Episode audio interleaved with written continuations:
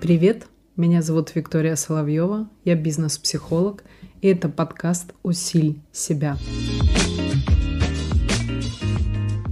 Сегодня у нас актуальный с вами вопрос. Как продолжать делать, когда нет сил?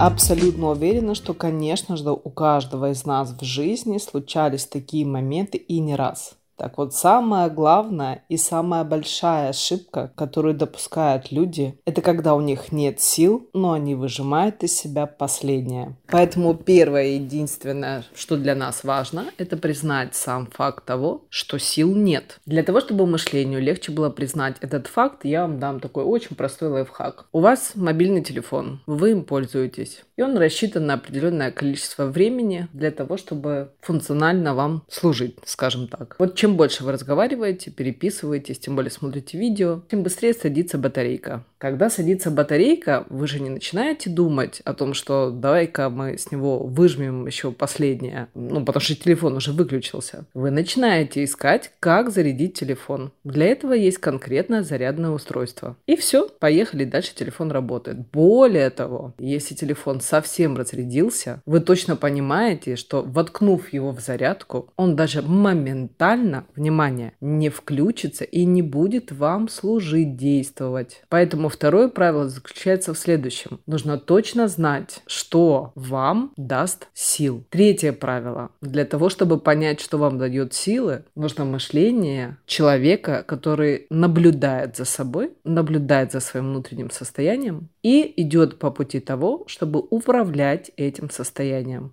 Следующий момент. Всегда подзаряжается абсолютно любой человек абсолютно простыми, элементарными действиями. Вот как телефонная зарядка. Между прочим, в комплекте всегда с телефоном идет зарядное устройство. Поэтому какие бы вы ни были очень классные, уникальные, гениальные и так далее, у вас в комплекте есть своя подзарядка. А вопрос заключается в том, что нужно ее найти. Thank you.